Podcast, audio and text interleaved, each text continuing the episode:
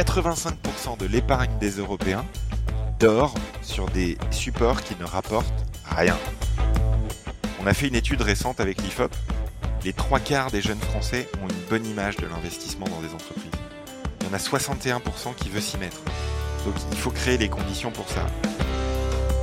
On ne sait pas si c'est le bon moment ou pas pour acheter en bourse. On achète un petit peu tous les mois. Comme ça, on bénéficie de la moyenne. En investissement programmé, et demain, euh, pour Trade Republic en tout cas, dans un PEA, c'est l'arme ultime de l'investissement. Tu diversifies, tu as à long terme, tu as peu de frais. Avec un PEA, tu as la meilleure fiscalité possible à long terme en plus. Il y a difficilement mieux aujourd'hui. Même si vous n'avez que 10 euros par mois à mettre, faites-le.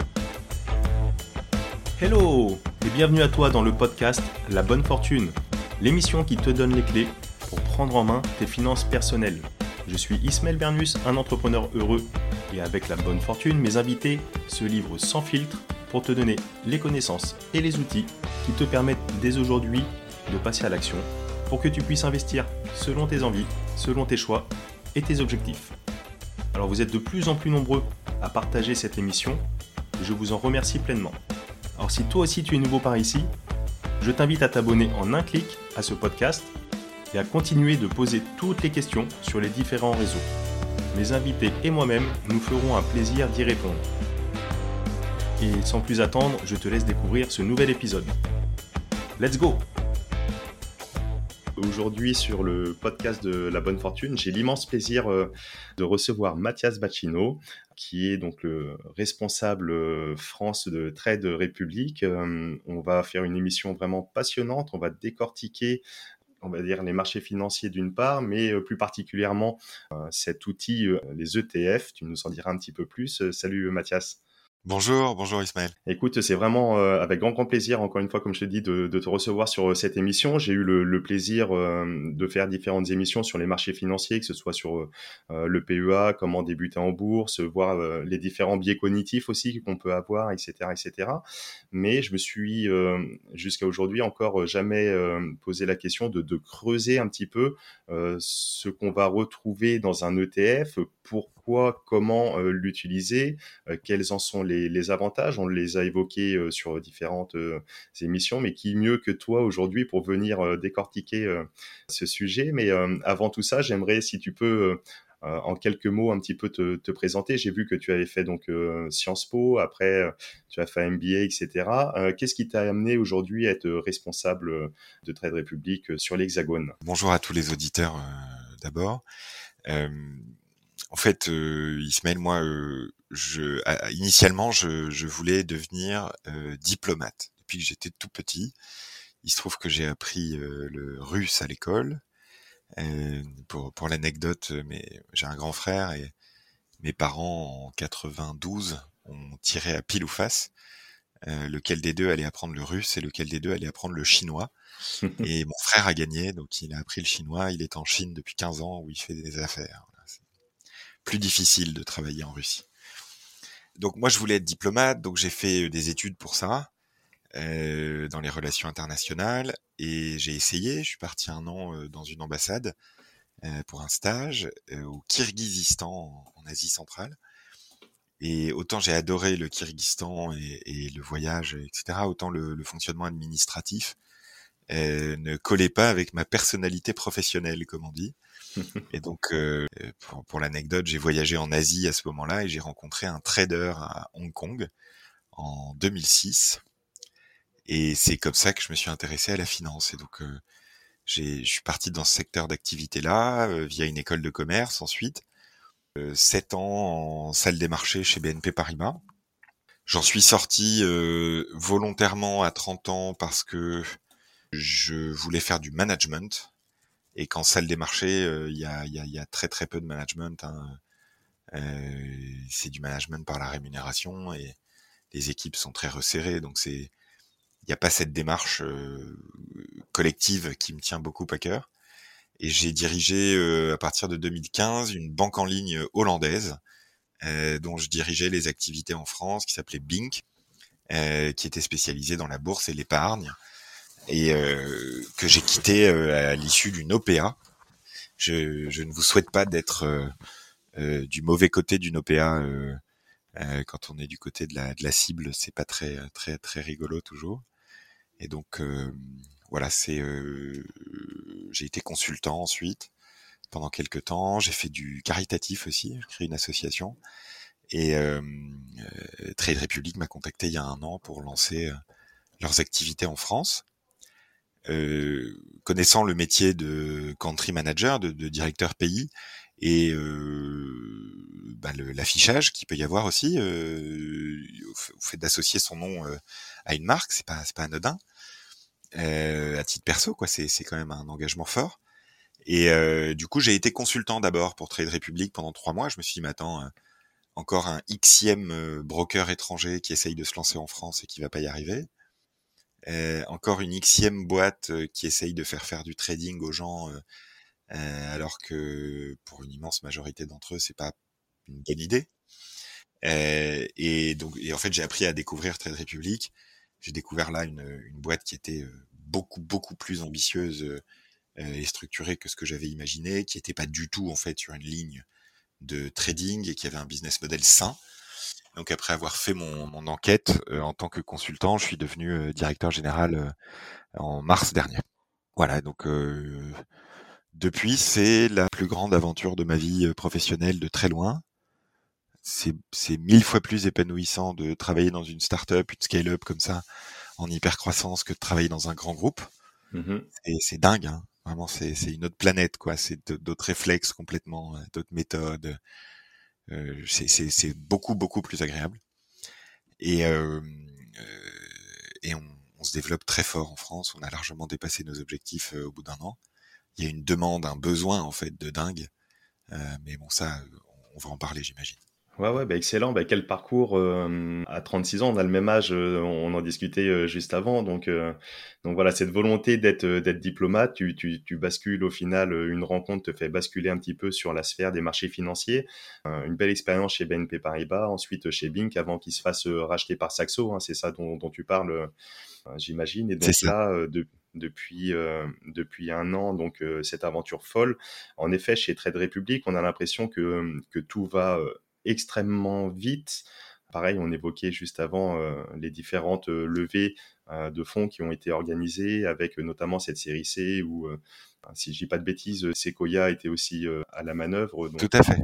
Il y, a, un succès, si tu veux, ces deux dernières années chez Trade Republic qui est qui est incroyable, qui est, vraiment incroyable. Moi, j'ai rarement vu mmh, mmh, mmh, une, une, croissance aussi rapide, mais c'est lié intimement au fait que on est arrivé sur le marché avec la, bonne solution, en tout cas une des bonnes solutions, à un problème euh, de société en fait majeur qui a émergé du jour au lendemain.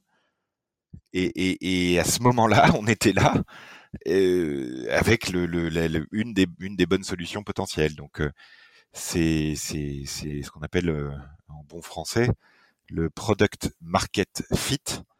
Euh, c'est l'alignement entre un produit et un marché, et c'est ce qui s'est produit il y a deux ans pour Trade Republic en Allemagne, euh, au moment du lancement, et, qui est en train de se répliquer là partout en Europe. Hein. on, a ouvert sept pays. Enfin, je, euh, on, va en parler, j'imagine, mais le point de départ de tout ça, c'est quand même une situation, et, ça reboucle avec les ETF, avec l'investissement programmé, ce qu'on appelle le dollar cost averaging. Tout part d'un constat en fait macroéconomique euh, en Europe. Si je peux peut-être en, dire un mot euh, maintenant si tu veux, mais avec plaisir, vas-y, vas-y. Euh, en fait, depuis 60 ans, le, système de protection sociale, le, système de retraite, parce que c'est de ça qu'on parle hein, concrètement, c'est le, le, plus important, le système de retraite fonctionne sur la répartition. Et donc sur le fait que comme euh, je suis volontairement un peu provocateur, mais comme dans une pyramide de Ponzi, comme dans un système euh, Madoff, en fait, ben, ce sont les gens qui rentrent dans le système, dans la, boucle, qui payent pour ceux qui y sont déjà. Donc c'est le principe selon lequel les gens qui travaillent par leur cotisation, donc de l'argent qu'on leur prend sur leur salaire, hein, eh bien, payent les retraites de ceux qui sont à la retraite. Avant, on passait trois ans à la retraite. Demain, on passera 33 ans à la retraite. Avant, il y avait trois actifs, donc trois personnes qui travaillent pour payer les retraites d'un retraité. Demain, il y aura 1,3. Ce sera un pour un. Pour un. Donc, le système ne marche plus. On peut faire toutes les évolutions paramétriques, comme on dit en politique, que l'on veut. C'est-à-dire, on peut reculer l'âge de départ à la retraite, on peut augmenter les cotisations, on peut ce qu'on veut. En 2040, les retraités deviendront pauvres. C'est-à-dire, c'est entre 40 et 50% de perte de pouvoir d'achat au moment de la retraite pour les gens comme nous nés à partir de 1985. On va vers une catastrophe, un appauvrissement généralisé des sociétés d'Europe de l'Ouest. Et ça, c'est très net. Parce que il y a, face à cette situation où le, ce qu'on appelle l'État-providence ou le, welfare state, le, fonctionnement par répartition, à partir du moment où il va plus fonctionner, il faut qu'il soit compensé par autre chose. Et il ne l'est pas aujourd'hui puisque vous avez un, investissement individuel des particuliers à long terme qui est de l'ordre de 10% du PIB en France, alors que c'est 150% du PIB dans les pays anglo-saxons. Donc, il manque 3 000 milliards d'euros d'épargne retraite en France. Et pourquoi c'est un problème? C'est un problème parce que le contrat social français repose depuis euh, une soixantaine d'années sur le fait que les grands-parents aident financièrement leurs enfants et leurs petits-enfants. Les grands-parents de demain ne pourront plus aider leurs enfants et leurs petits-enfants. Donc la situation, c'est celle-là.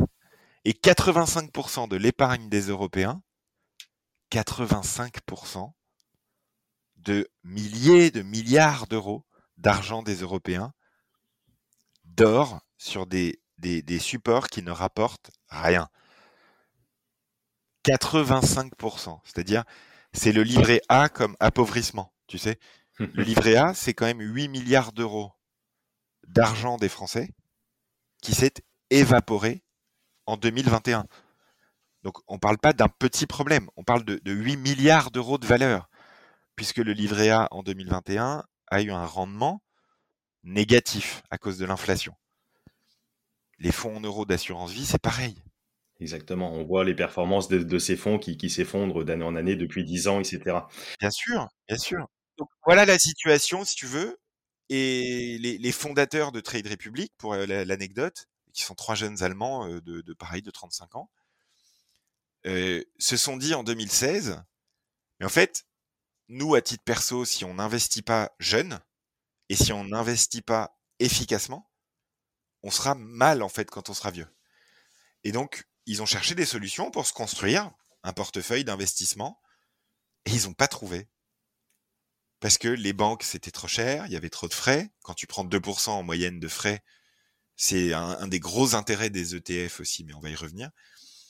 Et donc, ils se sont dit, il n'y a pas de solution pour nous, en fait. Soit c'est trop cher, soit c'est des voyous, soit il y a une expérience d'utilisation dégueulasse où il faut cliquer 300 fois avant de pouvoir passer un ordre. Donc, ils ont construit Trade Republic sur ce constat-là. Il y a un déficit d'épargne retraite, il y a un déficit d'investissement efficace qui est majeur, qui est structurel, qui est macroéconomique, et il n'y a pas d'offre en face. Après, pour construire l'offre et expliquer le succès, ils se sont attaqués, comme beaucoup de startups le font, aux racines du problème et ils ont reconstruit les choses différemment. Qu'est-ce qui empêche les gens d'investir? On s'est creusé euh, la, cervelle, nous aussi en France, sur, euh, sur ça. On a travaillé avec l'IFOP, on a travaillé avec euh, Marc Toiti, qui est économiste, on a travaillé avec des sociologues, des comportementalistes, pour essayer de comprendre si les gens n'investissaient pas, quelle en était la raison principale. Et les gens n'investissent pas parce que ils considèrent, tout le monde pense que les gens n'investissent pas parce qu'ils considèrent que c'est trop risqué. Exactement, oui. Tout le monde pense ça. Tu demandes à n'importe quel banquier, à n'importe quel assureur, à n'importe quel politique, pourquoi les gens n'investissent pas en France? Tout le monde pense que c'est parce que les Français sont averses au risque. C'est-à-dire que les Français ont peur du risque et ne veulent pas prendre de risques avec leur argent. Mais en fait, quand tu creuses, c'est doublement faux. C'est faux et en plus, ça n'est plus vrai. Euh, ça a pu être vrai à une époque. si on fait un peu d'histoire financière, il y a eu une vague de privatisation dans les années 80-90 où on a incité les Français à investir dans ces entreprises qu'on nationalisait, qu'on privatisait. Et ça a souvent mal tourné parce que ces entreprises-là, en plus, étaient mal gérées. Bref. En fait, quand on se creuse vraiment, on s'aperçoit que les Français n'investissent pas en bourse parce qu'ils considèrent que ça ne leur est pas accessible. C'est pas la même chose que trop risqué. C'est pas la même chose. C'est différent l'accessibilité. Et quand on creuse encore un peu, c'est pas accessible. Pourquoi? Parce qu'en fait, les gens pensent que c'est trop cher. On peut les comprendre, c'était vrai. C'est beaucoup trop cher. Le, prix des ordres de bourse dans une banque traditionnelle, les frais de gestion prélevés sur un fonds de gestion traditionnel, les frais de gestion prélevés sur une assurance vie, c'est beaucoup trop cher. C'est un scandale. C'est un 2% de frais par an sur 5000 milliards d'euros d'épargne des gens, je vous laisse faire le calcul. C'est pas une industrie, c'est un hold-up, quoi. Surtout pour apporter aucune valeur ajoutée par rapport au S&P 500, quand même. Par rapport à un indice boursier classique. Euh, donc, c'est, bref. Donc, c'est trop cher, c'est trop complexe. C'est vrai, les démarches sont dégueulasses. Nous, on arrive avec une application mobile où tu peux ouvrir un compte en 6 minutes. Euh, tout de suite, tu, tu crées de l'accessibilité. C'est un des enjeux. Et surtout, les gens pensent que la bourse, c'est fait pour acheter au plus bas et vendre au plus haut. Le fameux trading. Acheter au plus bas pour vendre au plus haut, ça s'appelle pas investir, ça s'appelle spéculer. Ça s'appelle spéculer. La spéculation, c'est pas interdit, mais c'est vachement dur. Il y en a qui ont essayé, la plupart ont eu des problèmes. C'est 85% des gens qui essayent de spéculer et qui ne l'ont jamais fait avant qui perdent tout. Moi, ça fait 15 ans que je travaille en finance. Je ne suis pas capable de spéculer pour moi-même. C'est vachement dur. La bourse, c'est pas fait pour ça. La bourse, c'est fait pour investir à long terme dans la croissance économique. C'est très intéressant et puis ça fait euh, ça fait écho un peu ce que tu disais en introduction. Euh, euh, le trading, ce n'est pas une bonne idée. Donc c'est par rapport à ça ce que tu évoques et on voit ce, rapport de l'AMF notamment hein, où, tu, évoques ce chiffre de 85, voire peut-être même 90%, je ne sais plus quel est le chiffre exact, mais on est dans ces proportions. 9, 9 sur 10 euh, 9 particuliers sur 10 qui, qui, souhaitent euh, faire du trading. Donc, euh, comme tu dis, euh, acheter un point bas, revendre un point haut, finissent par se, par se casser la goule et, tout perdre. Et ça peut très très bien se comprendre parce qu'on n'a pas de, de, boule de cristal, on n'est pas armé de la même façon, on n'est pas, enfin, et on va gagner une fois, deux fois, trois fois, mais la troisième fois on va perdre. Et si on rajoute peut-être en plus euh, ce qui a été proposé, euh, des effets de levier, etc., etc. En plus, ben, ça accélère, ça accélère la chute, j'ai envie de dire euh, très certainement. donc aujourd'hui, avec Trade Republic, donc euh, vous ne faites pas la promotion du, du, trading. On va rentrer un petit peu, un petit peu dans le vif. Ouais. Euh, tu évoques des mots comme l'investissement. C'est, c'est quelque chose qui, qui tient à cœur. On en parle beaucoup ici sur, sur le podcast de la bonne fortune, euh, d'avoir une vision déjà long terme. Investir, ça fait tout de suite référence à une projection sur le long terme. D'investir, ça veut, ça veut dire soutenir soit une économie, soutenir une entreprise, potentiellement soutenir quelque chose. Un secteur, ouais. Un secteur. Voilà, et d'avoir euh, donc de donner un peu de un peu de sens et d'avoir une vision long terme et euh, in fine bah, de récolter les fruits et donc bah, si possible euh, de repartir avec un horizon de temps plus ou moins long mais avec un capital financier supérieur. Aujourd'hui, vous faites la promotion, l'investissement à travers des, des ETF pourquoi déjà c'est quoi une définition d'un ETF donc euh, ce qu'on appelle un, tracker euh, ce qu'on appelle euh, c'est un fonds coté en bourse un panier d'actions un panier d'actions pour simplifier moi j'appelle ça un panier d'actions ouais, c'est voilà. c'est ce qu'il y a de plus simple je pense pour l'expliquer. Un panier d'actions alors pourquoi ne pas par exemple je pense euh, déjà bien connaître euh, la, réponse et, et, j'utilise les ETF euh, pour ça aussi. Mais pourquoi ne pas acheter, par exemple, je suis français, je vais prendre, je, dis au hasard, mais une action Carrefour, une action Total si je veux, une action LVMH si je veux être dans le luxe, etc. Et je prends 4, 5, 10 actions, je fais mon petit portefeuille, bon père de famille, et je laisse tourner 10 ans. Je serai peut-être un petit peu diversifié en termes de secteur, un petit peu diversifié en termes d'action. Pourquoi pas me mettre sur les marchés euh, euh, américains ou d'autres pays si je veux diversifier aussi d'un point de vue géographique.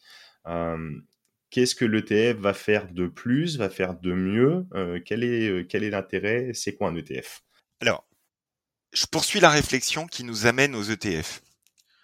Donc, on a dit qu'il y a un déficit d'investissement individuel en Europe. C'est une évidence on est tous d'accord là-dessus, et le bon sens des gens fait qu'ils le, comprennent. Donc il y a, ce, ce, déficit majeur et des difficultés à accessibiliser l'investissement. Donc nous, on a posé trois règles qui sont hyper simples et qui amènent aux ETF en fait. C'est pour ça que c'est ce qu'on propose. Des actions, des ETF les trois règles pour investir efficacement à long terme pour le très grand public, donc pour vraiment démocratiser. C'est long terme, c'est diversifié et c'est progressif. On ne sait pas si c'est le bon moment ou pas pour acheter en bourse. On achète un petit peu tous les mois, comme ça on bénéficie de la moyenne. Notre objectif à nous, c'est que les clients Trade Republic ne perdent pas de pouvoir d'achat au moment de leur retraite. Pour ça, il faut qu'à partir de leurs 30 ans, ils investissent 5% de leurs revenus tous les ans et que ça leur rapporte 5% par an. C'est la règle des 2-5. 5% de ton revenu que tu investis qui te rapporte 5% par an. Après, on se dit comment on fait pour que les gens fassent massivement, à plusieurs millions d'Européens réussissent à faire 5% par an. Et là, on s'aperçoit que les actions du monde entier, depuis 120 ans, en moyenne, c'est 5% par an de rendement. Mais comment on fait pour investir dans les actions du monde entier? On peut aller voir une société de gestion, donc sa banque, sa compagnie d'assurance, et qui va vous dire, moi j'ai une équipe de gérants, c'est des professionnels, comme la bourse de toute façon c'est pas pour vous, vous êtes pas, vous pouvez pas le faire vous-même, en vrai c'est trop difficile, il faut acheter au plus bas, vendre au plus haut, c'est vachement dur.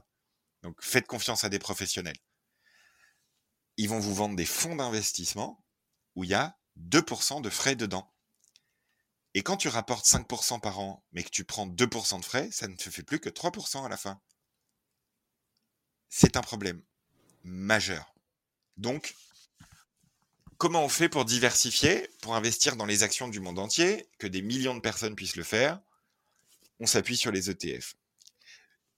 Les ETF, c'est des paniers d'actions, c'est-à-dire tu peux acheter en une seule fois plein d'actions en fonction soit d'un critère géographique, des actions américaines, des actions euh, euh, roumaines, euh, des actions françaises, des actions coréennes, des actions asiatiques, tous les périmètres géographiques. Mais aussi, et ça, ça intéresse beaucoup, beaucoup la jeune génération, des périmètres thématiques. Des actions des entreprises qui travaillent dans le secteur des énergies renouvelables, dans le secteur du luxe, dans le secteur des jeux vidéo, dans le secteur des voitures électriques, dans le secteur de l'eau, dans le secteur de la transition écologique. Là, on commence à se rapprocher de quelque chose que les gens ont, mais qu'ils ne savent pas avoir. C'est des convictions. En fait, les gens pensent qu'ils ne savent pas sur quoi investir. C'est parce que la plupart des gens ne savent pas que les ETF existent. Ils ne savent pas non plus que les ETF thématiques existent. Et donc, ils ne peuvent pas faire le lien entre leurs convictions. Le secteur des énergies renouvelables, à mon avis, il ne faut pas avoir fait Polytechnique pour penser que dans les 30 ans qui viennent, c'est un secteur qui va se développer. Le secteur de l'eau, le secteur de l'agriculture intelligente, le secteur des nouvelles technologies, le secteur euh, des voitures électriques, le secteur euh, spatial, le secteur de la santé, le secteur des soins aux personnes âgées, qui, dans ton auditoire, n'a pas ce type de conviction? Tout le monde a des idées d'investissement, quasiment. Quasiment tout le monde. Et si tu n'as pas d'idée d'investissement, la question que tu dois te poser pour investir, c'est est-ce qu'il va y avoir de la croissance économique dans le monde dans les 20 ans qui viennent? Le lien entre ces idées d'investissement et l'investissement effectif derrière, c'est l'ETF. L'ETF, c'est ce panier d'actions. Pourquoi c'est intéressant un ETF Parce que, contrairement aux fonds de gestion traditionnels, ça se base sur des indices boursiers, comme le CAC 40, le S&P 500, le Nasdaq, des indices. Et ces indices, eh bien, euh, il n'y a pas un gérant pseudo génial qui va dire moi je, sélectionne les actions et comme je suis meilleur que les autres, je vais réussir à faire mieux que le marché. Nous, notre objectif, c'est pas que nos clients surperforment. Notre objectif, c'est que nos clients touchent la moyenne de la croissance économique à long terme. Et les ETF, pour ça, c'est fabuleux. Un ETF, en moyenne, il y a 0,2% de frais de gestion dedans, contre 2% de frais de gestion en moyenne dans un fonds de gestion active. Pour aucune performance supérieure. 10 fois moins de frais pour une performance 10 euh, fois moins de frais pour une performance égale euh, à la performance on va dire globale du marché euh, monde si on choisit un ETF World ou géographique si on choisirait un, indice qui réplique le, le, CAC 40 par exemple etc etc et ces 2% de frais de différence déjà bon tu l'as évoqué mais euh, comme on a déjà pu euh, l'évoquer ici, euh, fait une différence énorme et d'autant plus à long terme avec notamment ce qu'on va appeler les, intérêts composés. Donc au plus on va performer sur le long terme, au plus la boule de neige va grossir, parce que les intérêts composés, encore une fois, c'est une courbe où si le capital produit des intérêts et sont réinvestis chaque année, ça fait grossir de façon vraiment exponentielle. Euh, à titre indicatif, j'aime bien cette euh, comparaison parce que on n'est pas tous forcément des mathématiciens à pouvoir appliquer cette formule assez basique somme toute des intérêts composés, mais avec euh, des puissances, etc. J'aime bien dire pour simplifier, un capital un capital X qui est investi à 10% et réinvesti, ces 10% réinvestis sur ce capital, ben le capital va doubler tous les 7 à 8 ans. Et donc, on, voit bien que euh, au bout de 15 ans, il a quadruplé, etc., etc. Et donc, ces 2% de frais qui peuvent, paraître minimes sur, sur, une, sur une année, parce qu'on a été avec un conseiller, euh, son conseiller bancaire, euh, qu'on apprécie peut-être, ou on a des bonnes relations, on va dire, bon, 2%, c'est pas grand-chose, je mets, je sais pas, moi, 1000 ou, ou 10 000 euros, bon, je vais perdre que ces 2%, etc. Mais au bout du bout du bout du bout, au bout de 5, 10, 15, 20 ans, la différence est vraiment énorme. Donc ça, c'est un des premiers points vraiment sur euh, juste euh, le, le, côté la performance financière au bout. Tu sais combien de temps il faut pour doubler un patrimoine avec son livret A? 140 ans.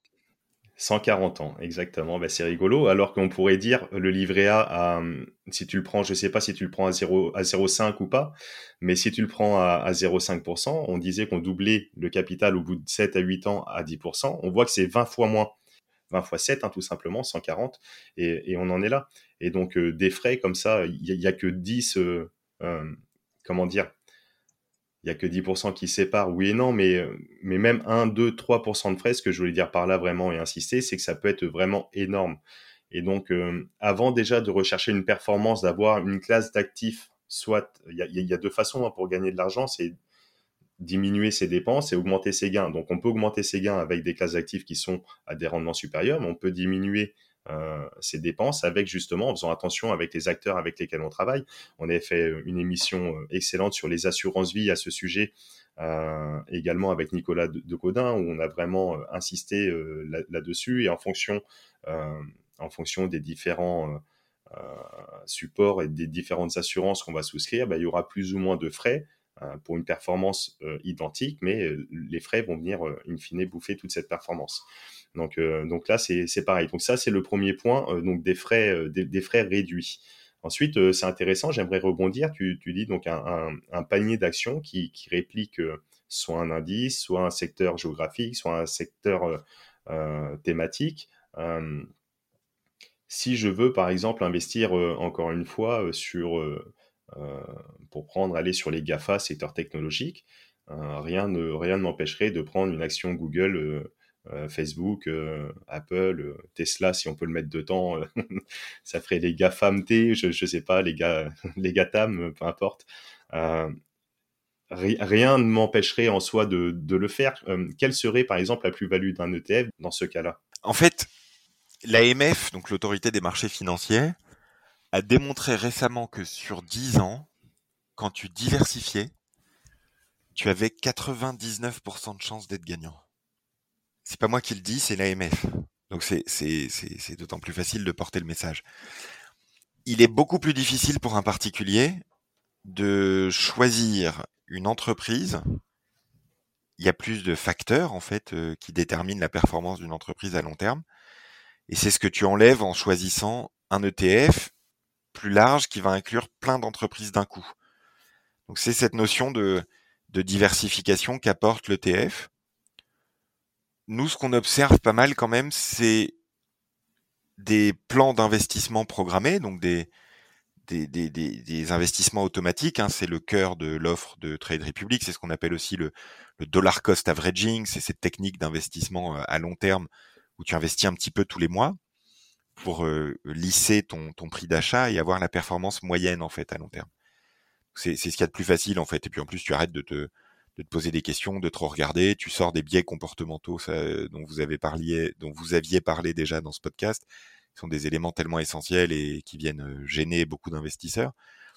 Donc l'ETF en investissement programmé, et demain euh, pour Trade Republic en tout cas dans un PEA, c'est l'arme ultime de l'investissement. Tu diversifies, tu as à long terme, tu as peu de frais. Avec un PEA, tu as la meilleure fiscalité possible à long terme en plus. Il y a difficilement mieux aujourd'hui. Donc si tu as une conviction forte sur une entreprise à long terme, rien ne t'empêche de, faire un plan d'investissement programmé. C'est comme pour une crypto ou voilà, si tu, crois en un projet, une équipe, des dirigeants. Mais ça va être plus difficile de démocratiser. Et on a vu au début de ce podcast à quel point c'est essentiel. C'est-à-dire si les gens s'y mettent pas, heureusement ils ont les gens ont du bon sens et malgré euh, les, immenses difficultés que les banques, les assureurs, le gouvernement, tout le monde leur met dans les pattes pour investir. Bon, bah, il y, a des, y a des boîtes, il y a des startups qui arrivent et qui essayent de pousser ça. Et puis il y a un mouvement euh, à l'heure actuelle de, de démocratisation de, du savoir euh, financier, de, du savoir investir qui est quand même très très fort grâce aux réseaux sociaux. Des initiatives comme ton podcast d'ailleurs le, le, soutiennent très fortement. Donc c'est c'est euh, c'est c'est il y y, a, y a une lame de fond qu'on n'arrêtera pas. Mais pour démocratiser, il faut simplifier. Les ETF ont ce mérite-là d'être efficaces et simples. Et ouais. Simple. C'est, le, le, mot-clé, je pense. Ouais, donc ça se comprend, donc l'accessibilité, plutôt que d'aller choisir euh, comme ça euh, toutes ces actions individuellement, etc., etc., ce qui serait peut-être euh, chronophage, surtout sur une, sur une optique long terme avec une approche DCA. On y reviendra sur l'approche DCA après, on, l'a déjà évoqué ici, mais c'est intéressant. L'accessibilité, la facilité, plutôt que de choisir 5, 10, 15, 20, 30 actions en manuel, de répartir, etc. On prend un ETF et comme ça, c'est facile. On a aussi, là j'y vois, tu vas certainement confirmer ce dire, l'accessibilité d'un point de vue, la facilité, on l'a vu, mais aussi d'un point de vue financier. Si quelqu'un souhaiterait commencer l'investissement, mais petit à petit, pas à pas, avec peut-être un, capital, je sais pas moi, de, de 1000, 2000, 3000, 4000 euros. Même 50 euros, tu peux commencer. À partir de 50 euros, on peut commencer, mais même ça sera encore plus flagrant avec 50 euros, mais même avec quelqu'un qui, qui, a un peu plus, mais 1000, 2000, etc., ça ne suffira pas pour reprendre ne serait-ce qu'une action, euh, euh, disons par exemple du CAC 40. Si on devait prendre, euh, tu vas me dire sur les chiffres si je dis pas trop de bêtises, mais toutes les actions individuellement du CAC 40, grosso modo à l'heure où on est, ça, ça, reviendrait approximativement à 40 000 euros. C'est ça. Et donc, quand bien même la personne souhaite le faire en, en, manuel, etc., etc., allez, la, personne est vraiment euh, hyper motivée, hyper motivée, rompue au marché, etc. Elle devrait, il y aurait aussi un frein financier pour pouvoir se positionner. Ah bah bien sûr, ouais. Comme ça que là, on pourrait avoir un ETF qui réplique le CAC 40 dans cet exemple, mais ça pourrait être tout autre, euh, tout autre truc pour à partir de 50 euros, par exemple. Exactement. En fait, l'ETF vient rassembler des actions et en fait euh, fractionne après son prix pour être plus accessible. Et nous, on est allé encore plus loin avec Trade Republic puisqu'on propose en fait aux gens à partir de 10 euros d'investir dans les actions ou les ETF qu'ils veulent. C'est-à-dire que nous-mêmes, on vient fractionner les actions pour permettre aux gens, par exemple, euh, Amazon, Tesla, LVMH, Hermès, plein d'actions dans lesquelles les gens ont envie d'investir. Une action, ça vaut 1000 euros, 2000 euros. Et en fait, pour la plupart des gens, c'est pas forcément accessible. Donc nous, on est venu, en plus des ETF qui font déjà ça, qui rendent accessible euh, pour les petites bourses.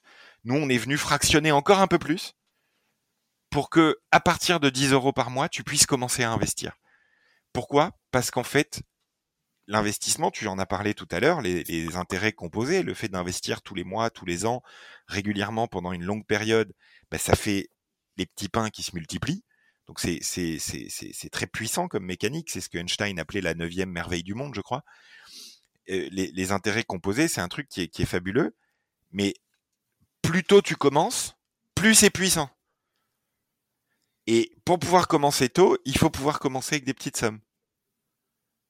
Donc nous, ce qu'on dit aux jeunes, c'est pour ça aussi qu'on, nous, 85% de nos clients ont moins de 35 ans, si tu veux. Donc c'est au moins on est clair sur la rupture générationnelle. Mais le, le, le, on, leur dit commencez le plus tôt possible, même si vous n'avez que 10 euros par mois à mettre, faites-le. On a fait une étude récente avec l'IFOP. Les trois quarts des jeunes Français ont une bonne image de l'investissement dans des entreprises. Il y en a 61% qui veut s'y mettre. Donc il faut créer les conditions pour ça. L'investissement DCA, donc l'investissement programmé automatique mensuel, à long terme, avec des ETF pour diversifier, tu mets toutes les chances de ton côté. Encore une fois, on va revenir sur le DCA et pour euh, rester sur les, ETF, déjà, je te remercie Mathias pour euh, dégrossir euh, tout ça de, très très belle manière. Et encore une fois, c'est le but du, podcast, hein, de rendre accessible et, notamment aux plus jeunes. Tu parles de 85% des clients Trade Republic ont moins de moins de 35 ans. Je dois avoir à peu près 80% des auditeurs du podcast qui ont moins de 35 ans. Et j'embrasse également les plus anciens qui nous écoutent également. Du coup, sur ces ETF, comment ça fonctionne? Parce qu'on voit qu'il y a qui c'est qui détient, qui c'est qui est l'émetteur euh, de l'ETF Parce que euh, une action euh, Apple, bon ben c'est Apple qui émet ses actions, etc. Il y a la boîte qui est derrière. Aujourd'hui, un ETF qui réplique que ce soit le, CAC 40, qui réplique les Gafa, qui réplique le Dow Jones, qui réplique un secteur géographique, peu importe. Qui c'est qui le détient? Comment ça fonctionne? Et comment ça, ça marche pour faire ce panier d'actions? Est-ce qu'on détient les actions? Est-ce qu'on peut, on ira peut-être un peu plus loin, est-ce qu'on peut percevoir les dividendes Oui, non, euh, parce qu'on sait que très bien, par exemple, dans le CAC 40, euh, la performance du CAC 40 euh, donnée, elle est, d'un certain niveau, mais la performance du CAC 40 avec les dividendes qui seraient réinvestis, notamment du fait des, intérêts composés, elle est d'autant plus forte. Donc, comment ça fonctionne pour un ETF Qui le détient et quel est le mode de réplication? Est-ce qu'on peut profiter des dividendes, par exemple? Ouais, bien sûr. Alors, ce que tu viens de dire, juste, je reviens sur ce que tu viens de dire, c'est très important. C'est-à-dire, le CAC 40 est unique en Europe. Tout le monde dit, le CAC 40 est revenu sur ses niveaux de 2001 au plus haut à 7000. C'est faux. C'est faux. Le CAC 40 aujourd'hui, il n'est pas à 7000. Il est à 21 000. Parce que le CAC 40, c'est le seul indice qu'on exprime, qu'on montre, dont on montre la valeur, sans tenir compte des dividendes. Donc, pour être bien au clair, les gens qui ont investi dans le CAC 40 depuis 2000 ne sont pas revenus au même niveau. C'est faux. Ils ont fait x3.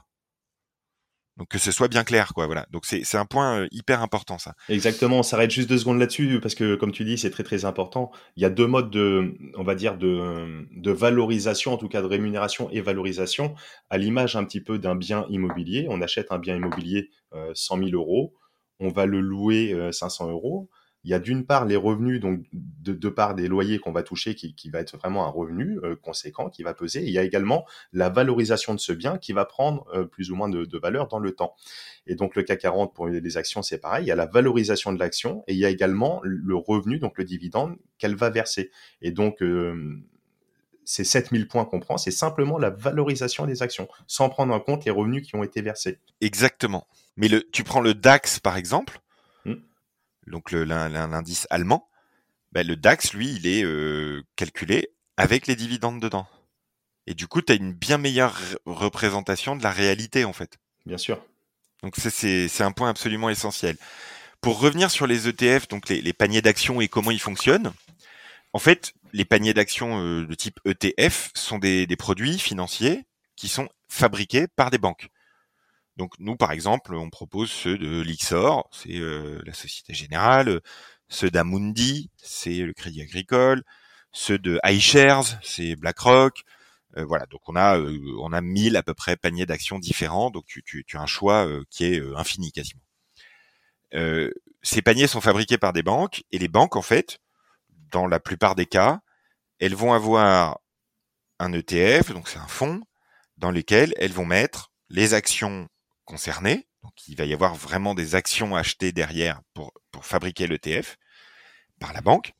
Et toi, tu vas acheter l'ETF, c'est-à-dire un contrat avec la banque en question, où tu vas dire bah, j'ai accès, je possède euh, un petit bout de chacune de ces actions avec vous. Donc en fait, tu détiens un contrat avec une très grosse banque qui te garantit qu'elle t'apporte ces actions-là si un jour tu en as besoin. Donc c'est euh, ce qu'on appelle la réplication euh, classique, la réplication physique, avec euh, la banque qui gère l'ETF, qui va acheter les actions concernées par l'ETF et les détenir à ta place. D'accord, donc là c'est de la détention directe de la part du fonds avec une réplication physique, voilà. Mmh, mmh. C'est ça. Tout à fait. Donc la banque achète vraiment les actions et nous on achète le panier. Mmh. Donc quand tu investis dans un ETF, ben, tu investis dans l'économie réelle par l'intermédiaire du panier. Et en fait, le fait que ce panier soit créé, c'est ça qui coûte 0,2% euh, de frais de gestion euh, par an, ce qui est, euh, à mon sens, très raisonnable comme frais. Ensuite, tu as un autre type d'ETF qui est plus complexe à comprendre, mais qui fonctionne très bien aussi.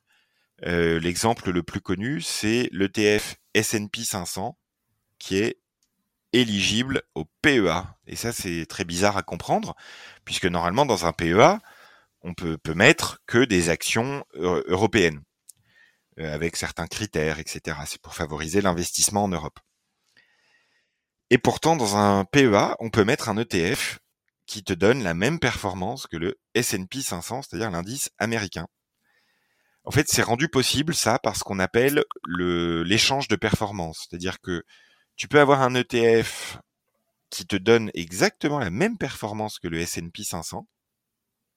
Donc, c'est comme si tu étais exposé au S&P 500. Mais en fait, le gérant de l'ETF va mettre dans son ETF des actions européennes, mais il va faire en sorte de sélectionner des actions européennes tous les jours qui ont exactement la même performance quand on les cumule que la performance du S&P 500. Donc c'est une astuce, c'est ce qu'on appelle la réplication synthétique. Mmh Et ça permet euh, d'accéder à des classes d'actifs peut-être plus facilement. Voilà, c'est une manière euh, plus simple de donner accès. quoi. Euh, c'est pas très développé et à nouveau le cas que, que la plupart des gens vont rencontrer, c'est le cas de l'ETF S&P 500 éligible au PEA. Ok, donc là, euh, c'est intéressant parce qu'on peut profiter d'être exposé dans le cadre du PEA à d'autres marchés, donc d'être diversifié sur une zone géographique, d'être de, potentiellement attendre des, euh, des performances qui sont potentiellement plus intéressantes ou non après avoir, mais outre-Atlantique, et tout ça dans l'enveloppe fiscale du PEA qui a tout plein d'avantages, comme on avait pu le voir euh, sur l'épisode 13 avec, avec Étienne Monceau.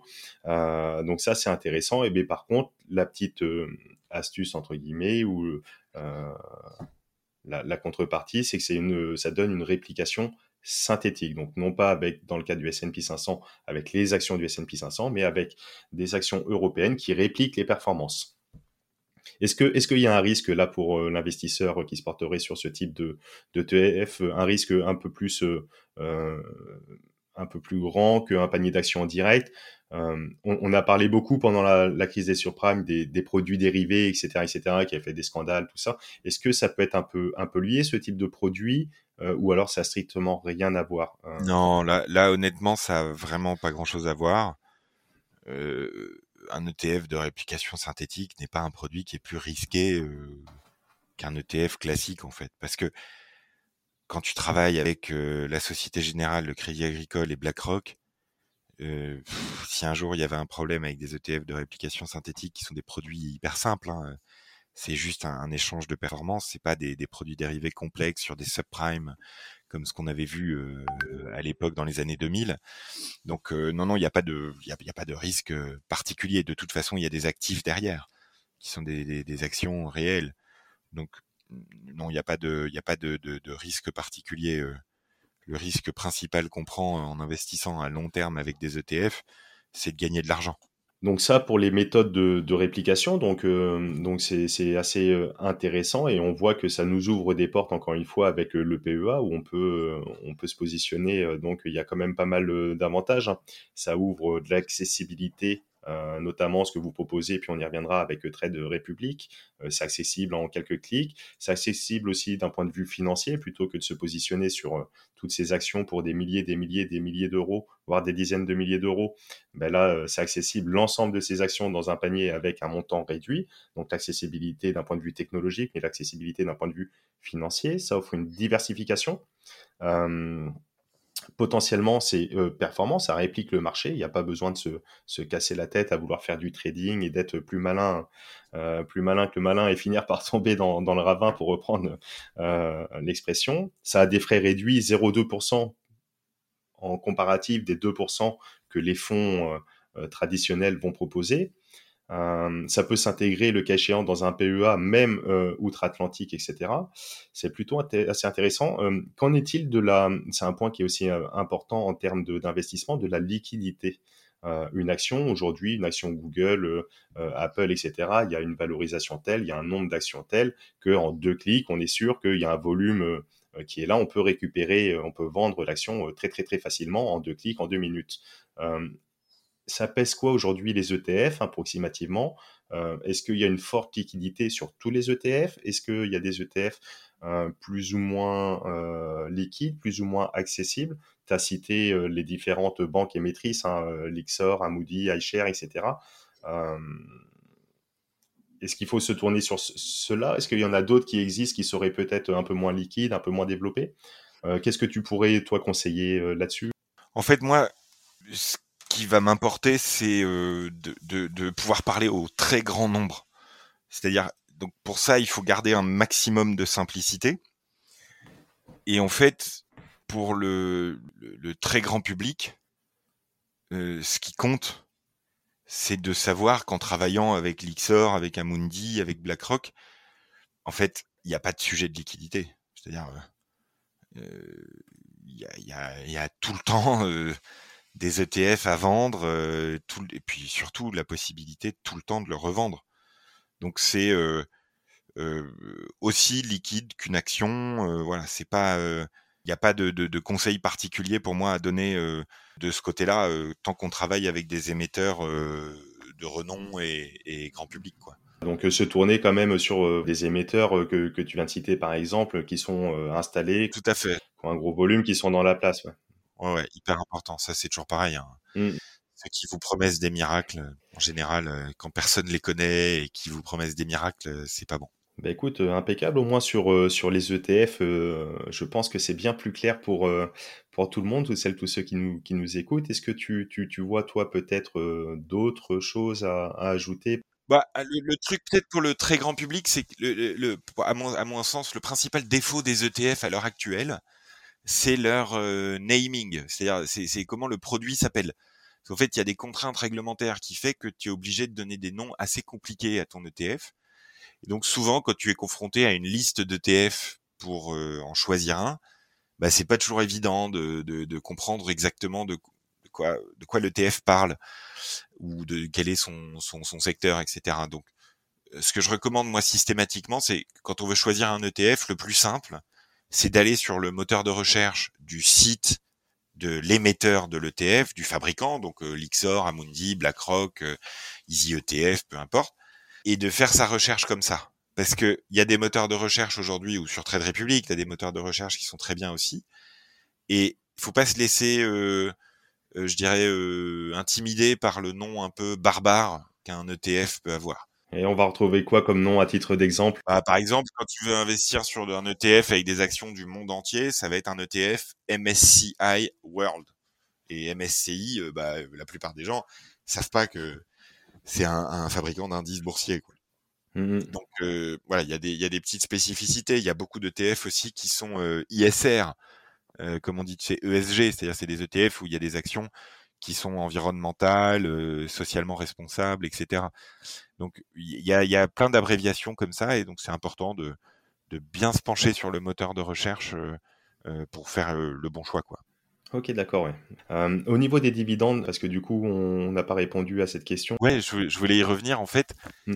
les ETF, bah, soit, donc il y a deux types d'ETF.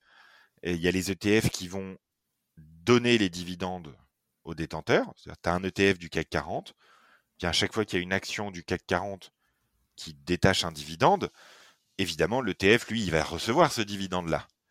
Et, ce dividende-là, soit il le réinvestit dans la valeur de l'ETF, donc comme le DAX en Allemagne, euh, ce qu'on mmh appelle dividende réinvesti, c'est ce qu'on appelle un ETF capitalisant, puisque ça vient remettre les, dividendes dans l'ETF, donc les investir, etc. Et pour ceux qui ont besoin d'une source de revenus, qui sont pas juste là pour investir à long terme, mais qui ont aussi besoin d'une source de revenus régulière, qui peut être un complément de revenus, eh bien, il y a des ETF qu'on appelle distribuants, c'est-à-dire à chaque fois qu'il y a un, dividende qui est reçu dans l'ETF, il est reversé au détenteur de l'ETF. Donc, par exemple, bah, on peut très bien avoir un ETF sur le CAC 40 qui va être distribuant et donc où on va recevoir les dividendes distribués par les actions du CAC 40. Ça dépend vraiment si on est sur une stratégie d'investissement à long terme ou sur une stratégie qui peut être complémentaire hein, de revenus additionnels. D'accord, donc il y a quand même cette possibilité de, choisir entre la volonté, donc euh, peut-être pour des plus jeunes qui ont un, temps d'investissement un peu plus long, une vision un peu plus long terme, de se tourner sur des ETF dits capitalisants, comme ça, ça va faire la boule de neige tout seul.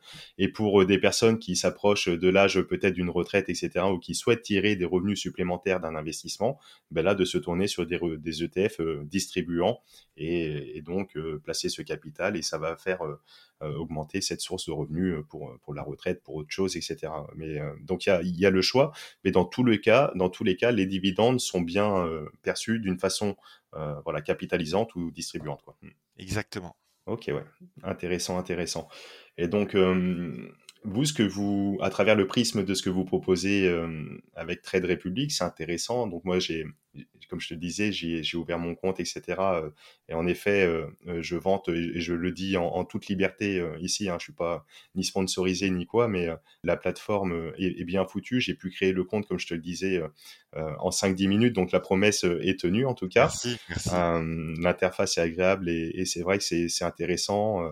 voilà, bon, j'ai vu qu'il me reste quand même pas mal de petits, de petits trucs à, à checker, à, à, valider, à balancer comme pièces, etc. Mais c'est assez smart. Vous proposez donc de l'investissement euh, programmé, tu le dis, à partir de 10 euros, etc. Donc euh, cette accessibilité qui est voulue, encore une fois, pour euh, permettre au plus grand nombre de mettre le pied à l'étrier ou de renforcer voilà, sa volonté d'investir. Hum, vous proposez de l'investissement programmé, notamment à travers les ETF. Donc, on a vu les différents avantages hein, de, des ETF. Et sur cette côté investissement programmé, donc DCA. Ouais. encore une fois, donc dollar cost average, c'est le fait de d'investir une somme plus ou moins fixe, mais de, de façon régulière tout au long de tout au long de l'année ou tout, tout, au fil des ans, même des mois et des années, afin de c'est quoi l'objectif? C'est d'investir une fois sur le long terme, de de casser la volatilité potentielle, de, de surperformer, ça va être quoi les différents objectifs du DCA Est-ce que ça a fait ses preuves? Est-ce qu'il y a des études? Le DCA, il est, enfin l'investissement programmé, c'est intéressant pour trois raisons. Il n'y en a pas 50, il y en a trois. La première raison, c'est que c'est plus facile. C'est-à-dire, euh, l'immense majorité des gens, moi le premier, ne savent pas si c'est le bon moment pour investir. Il y a un an, on nous disait que les marchés étaient au plus haut. Bah, le CAC 40, il a quand même pris 1000 points depuis un an. Donc, on ne sait jamais si c'est le bon moment pour investir, ou en tout cas, quand on retire le paramètre du moment, on simplifie considérablement l'investissement. Et donc, on le démocratise. Donc, rien que pour ça, même si ça te donnait les mêmes résultats qu'un investissement euh, ponctuel, euh, au bon moment, etc., rien que parce que ça simplifie et que ça donne accès et que ça facilite, rien que pour ça, c'est hyper important. Le deuxième truc que tu fais quand tu investis tous les mois, c'est que tu réduis ton risque. Tu le divises.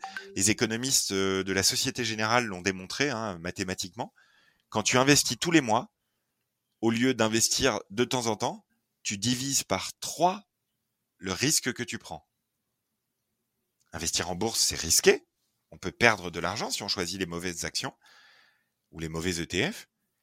Et donc, en, réduisant le risque, on protège davantage l'épargne des gens qui investissent dans des actions. Donc c'est un point essentiel. Tu divises par trois le risque que tu prends. Pourquoi?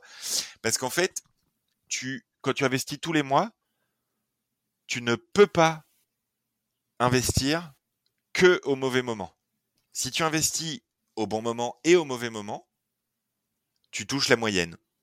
Et en fait, troisième élément, donc hyper, hyper important sur le DCA, le DCA c'est simple, ça facilite, c'est rien que pour ça c'est important, ça, ça enlève du risque, et, et c'est pas un peu quoi, c'est tu divises par trois le risque que tu prends, donc c'est très significatif. Et troisièmement, à long terme, c'est le plus rentable. Ça, c'est des économistes allemands qui l'ont démontré, de l'association allemande des investisseurs. Et en fait, et par ailleurs, euh, Warren Buffett euh, l'a démontré aussi, hein, en devenant euh, l'un des hommes les plus riches du monde comme ça. En fait, à 20 ans, ce qui est un horizon d'investissement raisonnable en bourse, quand tu investis un petit peu tous les mois, tu augmentes par deux ta probabilité de gain. Si en plus tu diversifies, ça c'est pas moi qui le dis, c'est l'AMF, tu es à 99% de probabilité à 20 ans de gagner de l'argent. Donc, il n'y a pas de martingale pour gagner le maximum en bourse, ça, ça n'existe pas. Par contre, il y a une méthode d'investissement pour limiter ton risque, faciliter ta vie et augmenter tes capacités de gagner. C'est mathématique, c'est l'investissement programmé. Voilà. T'achètes tous les mois comme ça. Bah, quand ça monte, tu profites de la hausse. Quand ça baisse, tu achètes moins cher. Donc tu, tu moyennes à la baisse ton prix d'acquisition. Et donc à long terme, tu touches un truc qu'on veut jamais toucher. C'est un terme qui est nul d'habitude, mais qui en bourse est génial, qui est la moyenne. Nous, ce qu'on veut, c'est que les gens touchent la moyenne des fruits de la croissance économique à long terme. Parce que si on fait ça, on change le pouvoir d'achat des retraités de demain et on a un impact très positif sur la société française. Donc c'est vraiment un enjeu de société auquel on essaye de répondre avec une méthode simple. Et je te remercie Ismaël de, contribuer. Euh, euh, c'est ce que j'appelle moi la team euh, éducation financière. et voilà, il y, a une, y a une team éducation financière en France qui est en train de, de se substituer aux pouvoirs publics qui sont complètement nuls sur ce sujet qui est en train de se substituer aux grosses banques et aux gros assureurs qui ont essayé depuis 40 ans de maintenir les gens sous une coupe d'infantilisation face à l'investissement. On s'aperçoit qu'en fait, ben, en ayant des convictions, ce qu'on a tous, en ayant 5 minutes par mois pour mettre en place un plan d'investissement programmé, et en choisissant un ETF avec peu de frais et qui diversifie, c'est possible d'investir de manière moins risquée, plus profitable et plus simple pour son avenir. Et si on le fait pas, c'est livré A comme appauvrissement, et ça, c'est pas bon. Exactement, mais en tout cas, ouais, pour euh, revenir sur le, sur DCA, moi je, suis moi-même convaincu et je, pratique, euh, je pratique ça par, euh, d'une part euh, un peu fainéantise. euh, j'ai pas envie de me prendre la tête sur les marchés à suivre, etc., etc. Et au moins c'est de façon automatique, c'est simple, c'est facile, ça tourne tout seul. Euh, et je te rejoins, je te rejoins pleinement là-dessus. Ça, ça lisse. Et puis après, pour celles et ceux qui sont peut-être un peu plus férus euh, des marchés financiers, qui ont envie aussi de se faire plaisir, ou pourquoi pas avoir une action, deux, deux actions coup de cœur, et d'intervenir ponctuellement. Pourquoi pas euh, quand on a vu sur euh, entre guillemets la, la, crise du Covid, il y a eu un décrochement, etc. Si la personne pense qu'il y a peut-être entre guillemets un euh, financièrement un coup à faire, que c'est un bon moment, c'est un bon creux de marché pour acheter, pourquoi pas y, mettre une petite allocation en complément, etc. Mais peut-être, voilà, à recommander pour le commun des mortels qui souhaitent se lancer dans l'investissement, de le faire comme ça, de, façon programmée sur un ETF euh, diversifié, MSCI World euh, et ou d'autres, et, d'avoir comme ça cette base, euh, en tout cas sur les marchés financiers, 50, 60, 70% en fonction de son appétence. Et puis après, le reste, si on a vraiment envie de, s'amuser parce que c'est plus fort que nous d'aller d'aller passer des ordres, etc., etc., de garder une petite allocation pour euh, pourquoi pas se, faire plaisir et aller se, ramasser entre guillemets sur le trading bah c'est le gros intérêt hein, pour les plus experts effectivement.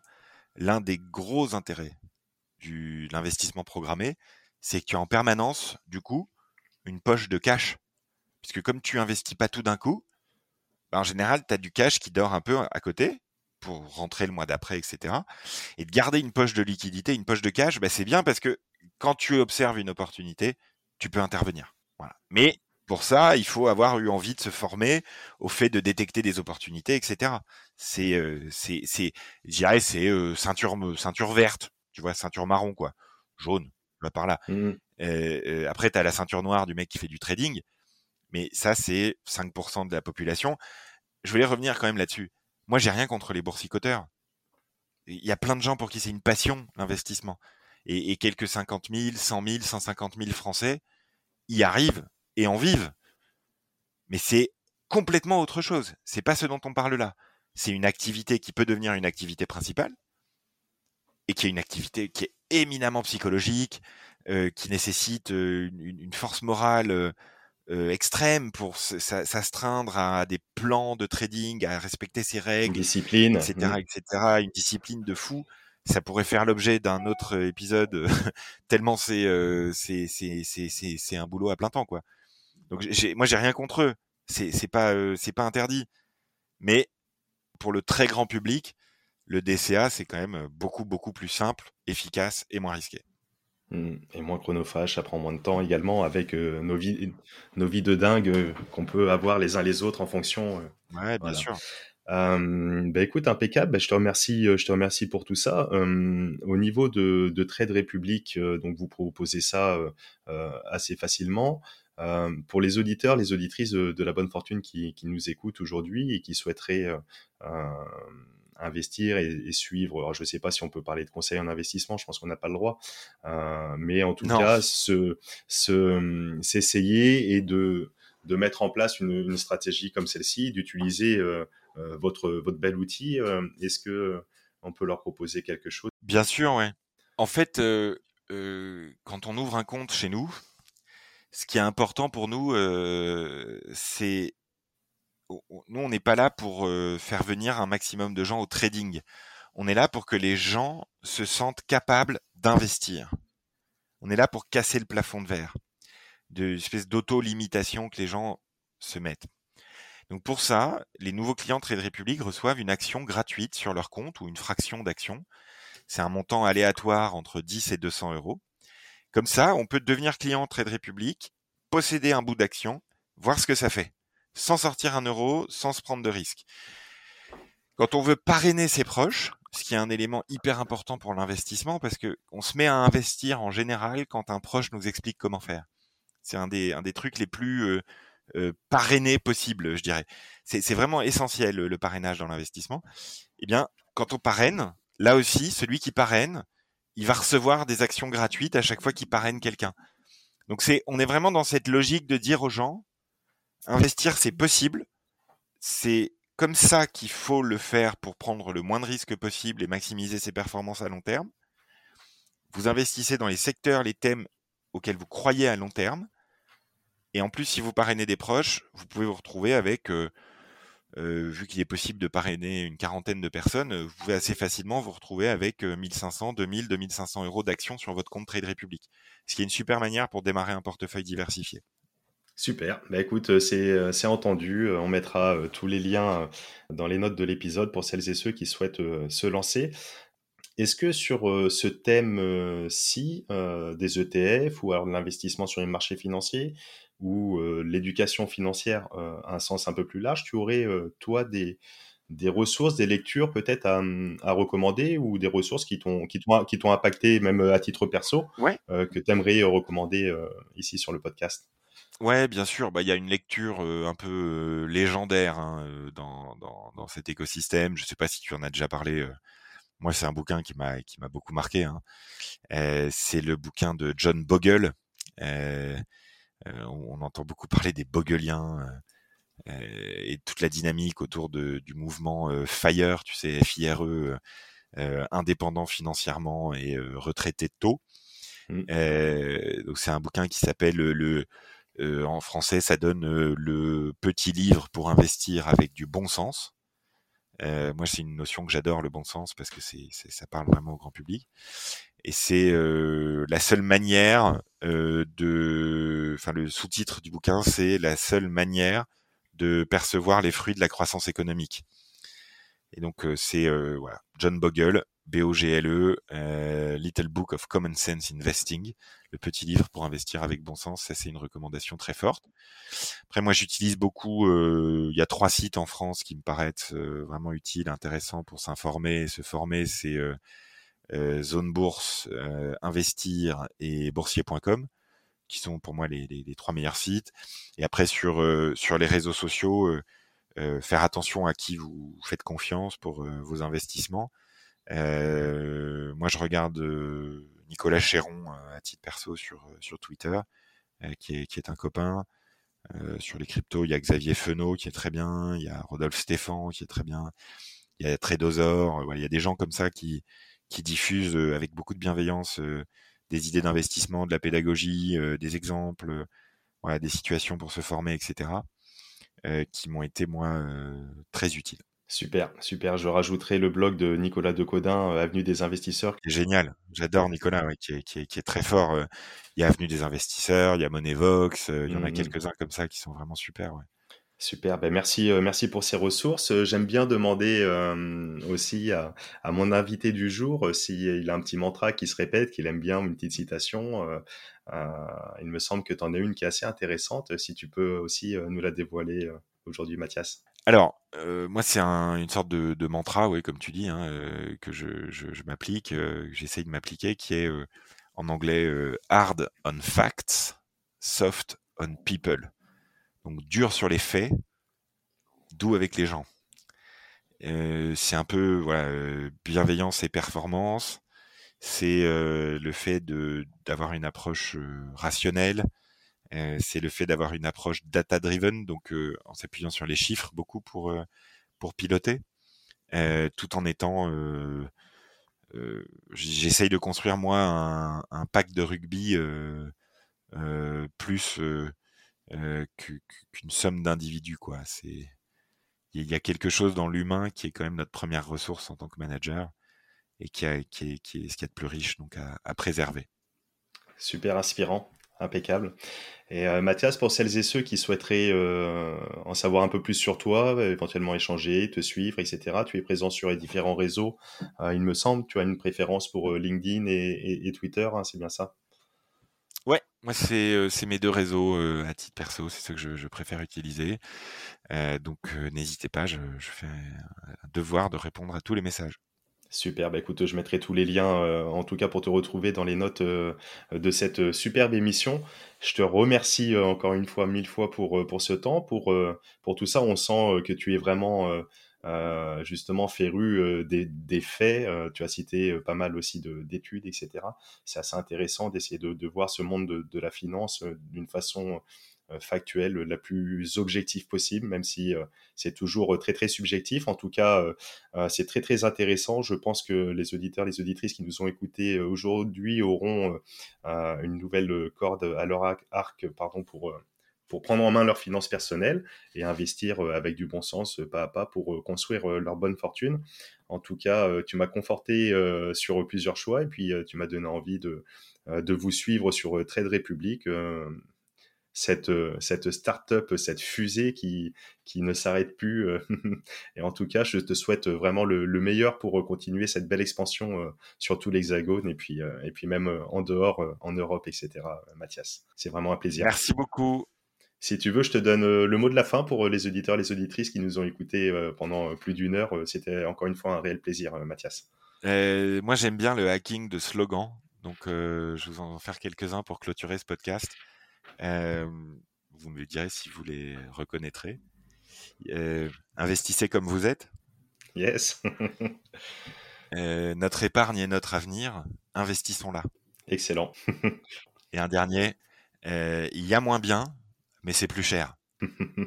bah écoute, euh, superbe, superbe mot de la fin. Ça, ça, va pouvoir euh, prolonger un petit peu euh, l'épisode avec une petite séance de, de, méditation sur ces, sur ces trois belles citations. En tout cas, merci pour ça, Mathias. Excellent. je te remercie. Je vous embrasse tous. Merci pour votre fidélité, votre écoute. Et puis, ben, avec grand plaisir pour vous retrouver tous et tous dans les prochains jours pour une nouvelle émission sur le podcast de la bonne fortune. Allez, ciao, ciao. Au revoir. Et nous voilà arrivés à la fin de cette émission et je te remercie pleinement pour ton écoute attentive. Alors si tu as écouté jusqu'ici, c'est que tu fais partie de la Dream Team de la bonne fortune. Et vous êtes de plus en plus nombreux à nous suivre chaque semaine, alors encore merci du fond du cœur. Alors si tu apprécies le podcast de la bonne fortune, je le répète à chaque fois pour les nouveaux abonnés, c'est très simple, il y a deux belles façons de me le témoigner. La première, c'est de prendre quelques secondes pour laisser un avis 5 étoiles sur la plateforme de ton choix et notamment Apple Podcast, car tu le sais, c'est ce qui aide pour le référencement de l'émission. Et la deuxième façon, c'est de le partager à tes proches, à tes amis autour de toi. Euh, je suis sûr que tu connais deux ou trois personnes qui seront intéressées par ce contenu. Et comme on le sait, la distance entre les rêves et la réalité s'appelle l'action. Moi, je te retrouve très très vite pour un nouvel épisode de La Bonne Fortune. Ciao